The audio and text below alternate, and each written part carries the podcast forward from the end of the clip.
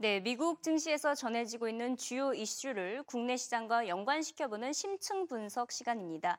자, 미국 기업들의 지난달 내구재 주문이 큰 폭으로 늘면서 석 달 연속 증가세를 이어갔습니다. 전달보다 4.2% 증가한 것인데요. 시장의 예상치보다 3배 이상 높았기 때문에 큰 호재로 전해졌습니다. 무엇보다 내구재 주문의 3분의 1을 차지하는 민간 항공기 등 운송 장비 주문이 12.8% 늘었기 때문이라는 진단입니다. That's that's exactly it, Steve. If we look in, beneath the surface, and and when uh, Rick was talking about the core uh, capital expenditures, excluding aircraft and defense, the number is is is decent, but it's not uh, the uh, extra impetus uh, that you need to see in order to see a, a, a bigger pickup in business investment. Right now, it looks like business investment is running in the low single digits uh, at the end of Q2 and heading into Q3 and it's going to be more difficult to achieve that high end of the Fed's forecast, which is three to three and a half percent going into 2014, with business investment only growing five to eight percent. For us, according to our estimates, the slowdown in consumer spending and business investment seems to have picked up actually a little bit in uh, Q2. Uh, we're seeing something around 1.2 right now.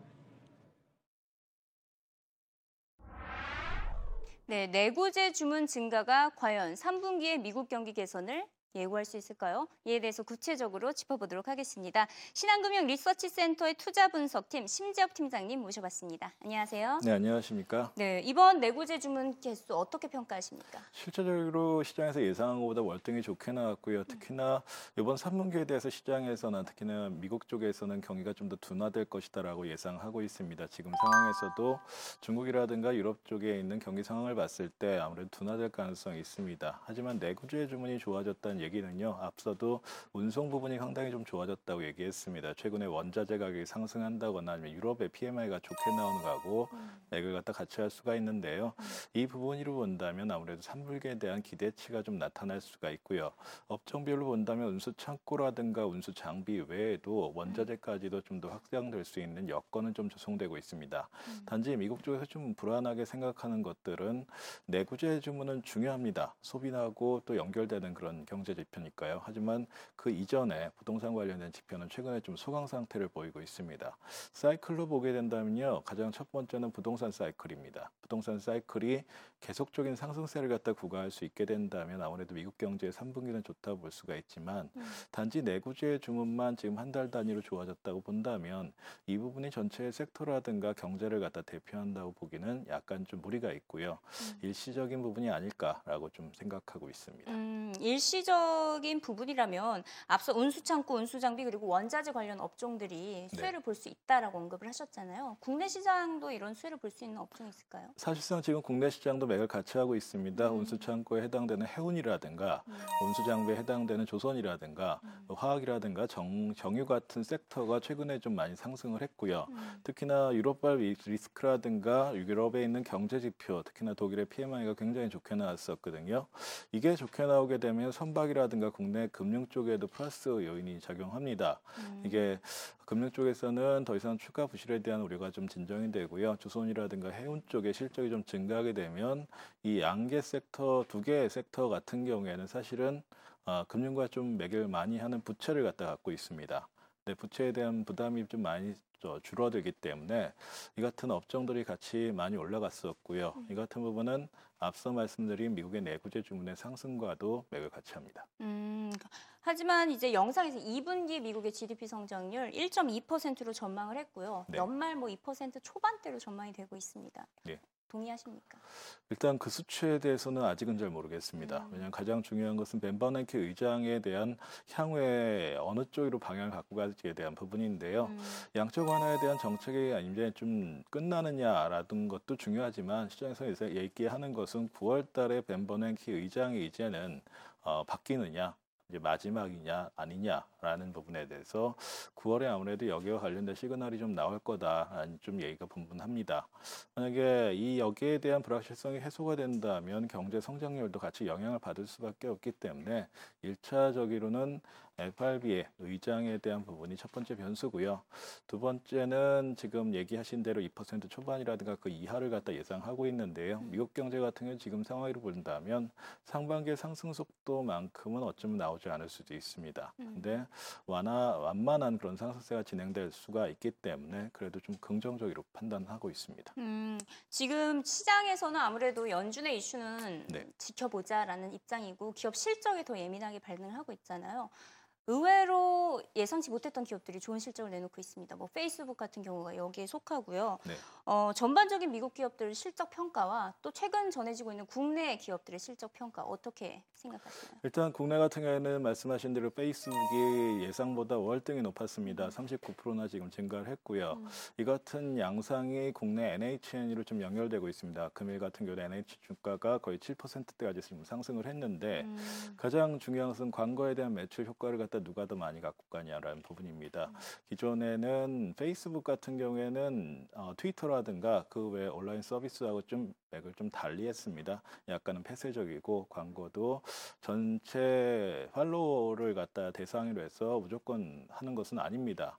그래서 이런 회사가 많은 매출을 낼 수 있을까라고 좀 궁금해했었는데 오히려 광고 효과가 월등히 높았었고요. 어, NHN 같은 경우에도 최근에 국- 정부에서 규제가 좀 많이 나타났었고 방송사에서도 좀 많은 얘기들이 있었습니다. 하지만 결과는 NHN이 좀 더 월등한 관계 효과를 갖다 지금 갖고 가고 있습니다. 어, 두 개가 지금 맥을 갖다 같이 하고 있고요. 또 테슬라 같은 경우에도 예상보다 많은 자동차를 갖다 판매했습니다. 2분기에 4만 대를 갖다 판매했는데요. 기존에 예상한 것보다는 3배 이상이 많습니다. 결과적으로 국내에서도 전기차 관련된 이슈가 많이 나타났었고요.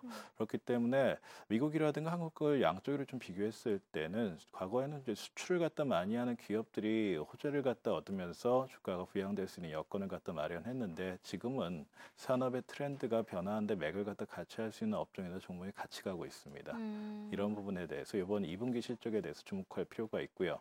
그 외에 원자재라든가 이런 cyclical과 관련된 업체들은 부동산 움직임과 좀 맥을 같이 하는데요. 시장의 예상만큼 그렇게 높진 않습니다. 오히려 금융 sector에 해당되는 IB 투자 은행들이 지금 예상 외의 실적을 갖다 잘 내고 있어서 오히려 시장에서는 어, 시장 그 consensus보다 약간씩 상회하는 움직임 미국에서 좀 많이 나오고 있고요. 반면에 한국은 지금 earning을 갖다가 봤을 때 기대치를 갖다 많이 충족시키지 못하고 있습니다. 음. 약간의 차별화 나오고 있습니다. 음, 업종별로 봤을 때는 트렌드가 비슷하다라는 생각이신 거죠? 예, 예. 네, 이어서 또 유럽 이슈 짚어보도록 하겠습니다. 이 IMF가 유로존 경제에 대해서 심각한 경기 둔화를 겪을 수 있다라고 경고를 했습니다. 아, 이에 따라서 IMF는 유럽 중앙은행 ECB가 추가 조치를 펼칠 필요가 있다라고 조언하기도 했는데요. 하지만 최근 전해지고 있는 유로존의 경제 지표는 호조, 호조로 전해지고 있습니다. 스페인의 실업률도 2년 만에 떨어졌고 독일의 기업 환경 지수도 호조를 보였습니다.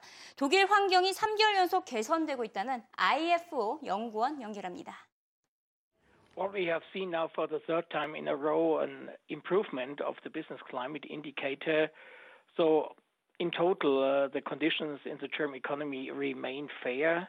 Uh, we see uh, manufacturing relatively strong, and also the retail sector, which has been not so strong in the past, is picking up. Well, in uh, Germany, uh, first, uh, the construction sector is in a strong upswing. This is different than we, we had in the past years. Uh, the German consumer is also spending more. Uh, unemployment is relatively low. So domestic demand in total is relatively buoyant. And export, um, despite some weakness in China, is still doing fine. And also today's figures show that the export expectations uh, are in a positive mood. We have. A 네, 우선 독일의 이 지수부터 짚어보기 전에 IMF의 유로존 경기 전망에 대해서 짚어보도록 하겠습니다. 의미 있는 경고성 메시지였다라고 해석하십니까? 일단은 IMF에서 최근에 유럽뿐만 아니라 이머징에 대해서도 의미 있는 경고를 갖다 하고 있습니다. 신흥 시장이 앞으로 외환 위기라든가 그에 상응하는 부채라든가 금융 이동에 따른 부실화 가능성이 좀 나타날 수 있다고 얘기를 했었고요. 이 같은 부분에서 사실 IMF 같은 경우에는 최근 한 3, 4년의 흐름을 봤을 때 사실 은 시장의 트렌드라고 아주 매칭이 되는 건 아닙니다. 음, 약간은 좀 후행성 지표로 네. 좀 삼을 수가 있고요. 대신에 IMF 지표가 중요한 것은 전 세계를 갖다 동일하게 비교하는 그런 지표가 많지 않습니다. 음. 월드뱅크라든가 IMF 같은 경우가 좀 대표적인 그런 회사이기 때문에 여기에 대해서 그래도 좀 비중 갖다 둘 수가 있는데요. 오히려 IMF에서 경고하는 현 시점에서 이머징 마켓에 대한 리스크는 좀 축소되고 있는 양상이고요. 특히나 앞서도 지금 화면에서 나왔지만 유럽의 독일이라든가 프랑스에 있는 경제 지표가 오히려 호전이 됐습니다. 음. 중국에 대한 성장률이 좀 둔화되고 있는 상태에서 유럽이 좀 먼저 터닝하는 그런 모습을 보여주고 있고요. 음. 이번 9월 달엔 독일 메르켈 총리가 총선이 또 있습니다. 여기에 대한 불확실성이 있긴 한데요. 그를 앞두고 과연 과거에는 한 2, 3년 동안의 흥- 어, 행보에서 봤을 때 이러한 중요한 변수가 있을 때는 시장이 많이 흔들렸었는데요. 지금 같은 경우 오히려 안정을 찾고 있습니다. 그래서 IMF에 대한 비중 해설은 지금은 약간은 어, 미스매칭이 난다고 볼 수가 있고요. 대신에 음. 독일이라든가 유럽발 지표가 미국과 연동해서 좀 잘 나오고 있다는 점에 있어서는 긍정적으로 좀 볼 수 있습니다. 음, 지금 IMF가 그래서 유럽 중앙은행에 추가적으로 금리를 인하하거나 뭔가를 해라라고 이렇게 권고를 했잖아요. 네. 막상 지난해 연말이었죠. 뭐든지 하겠다라고 했던 드라기 총재 막 정작 한 건 없잖아요. 네. 어, 이제 드라기 총재가 어떤 정책을 펼칠 것이라고 생각되시나요? 지금 생각보다 드라기 총재가 하는 역할은 없습니다. 음. 미국에서 이번에 양적 완화 축소하거나 아니면 중단한다는 얘기를 했을 때 음. 그때 좀 약간 뒤늦게 나와서 음. 우리도 계속적으로 돈을 풀겠다라는 발언 정도만 했고요. 음. 사실 특별한 역할은 하고 있지 않습니다. 하지만 그 내부적인 부분을 갖다 봤을 때요. 음. 유럽의 금융 거래 간 자금 흐름이라든가 부채 상황을 봤을 때 부채는 좀 높아지고 있는데 지속적으로 자금을 갖다 공급하는 역할은 하고 있습니다. 시장에 특별하게 지금 부각이 안 됐을 뿐이지 음. 열심히 어느 정도의 역할은 지금 하고 있다 볼 수가 있고요. 대신에 그리스 같은 경우는 금이 아, 전일 지금 의사하고 병원 쪽에서 폭동이 좀 났었는데 요. 긴축할 때 굉장히 강하게 쓰고 있습니다.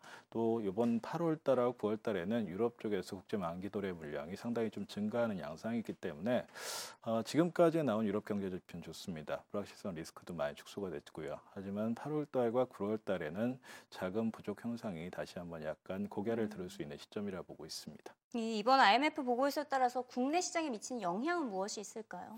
국내 같은 경우에 사실 IMF 보고서에 큰 영향을 받지 않습니다. 음. 과거에도 그랬었고요. 오히려 IM, IMF보다는 IB 쪽에는 글로벌 투자 은행들의 보고서에 좀 더 민감하게 반응합니다. 음. IMF에서 나온 보고서는 사실 좀 장기적인 트렌드에 대한 경고성이라 볼 수가 있기 때문에 음. 당장 지금이라 볼 수는 없고요. 또 네.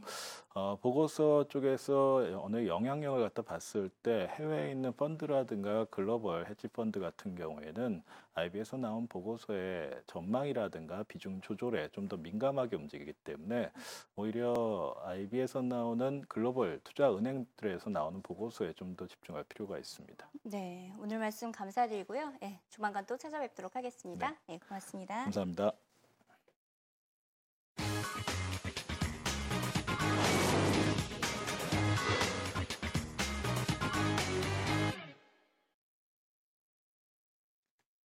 미국에서는 화이트 칼라 범죄에 대해서 강력 대응에 나서고 있습니다. 그 첫 단추로 대형 헤지펀드 업체인 SAC 캐피털을 내부자 거래 혐의로 민사, 형사상으로 기소를 했습니다. 자, 과연 이 거래 판결이 어떻게 나올지를 둘러싸고 논란이 확산되고 있는데요. 미국 증권거래위원회 SEC와 헤지펀드 업체 SAC가 서로 싸우고 있습니다. 과연 이번 조사 결과가 대형 투자 업체로까지 확대될지 살펴보도록 하겠습니다. 자, 랠리 분위기 속에서 이 같은 위기감을 불러오고 있는 소식이 전해지고 있습니다. 최근 CNBC에서 비중 있게 매 시간 이 내부자 거래 조사 결과에 대해서 보고하고 있는 것을 보면 현재 월가에서 가장 주목하고 이슈인 것을 알 수가 있는데요. 이 SAC 캐피털이 미국 증시에서 차지하고 있는 자산 규모 전체의 5%이기 때문에 법원 판결에 따라서 주가 폭락이 가능하기 때문입니다. 그래서 짐 크레이머가 투자자들에게 이런 말을 했습니다. Don't get too comfortable. 현재 랠리 분위기에 너무 안주하지 말라라는 경각심을 일깨워주는 메시지를 전했는데요. 미국에서 진행되고 있는 내부자 거래 조사 결과가 어떻게 나올지를 주시할 필요한 한 주가 되겠습니다. 네, 지금까지 이승이었고요. 내일 이 시간에 다시 돌아오도록 하겠습니다.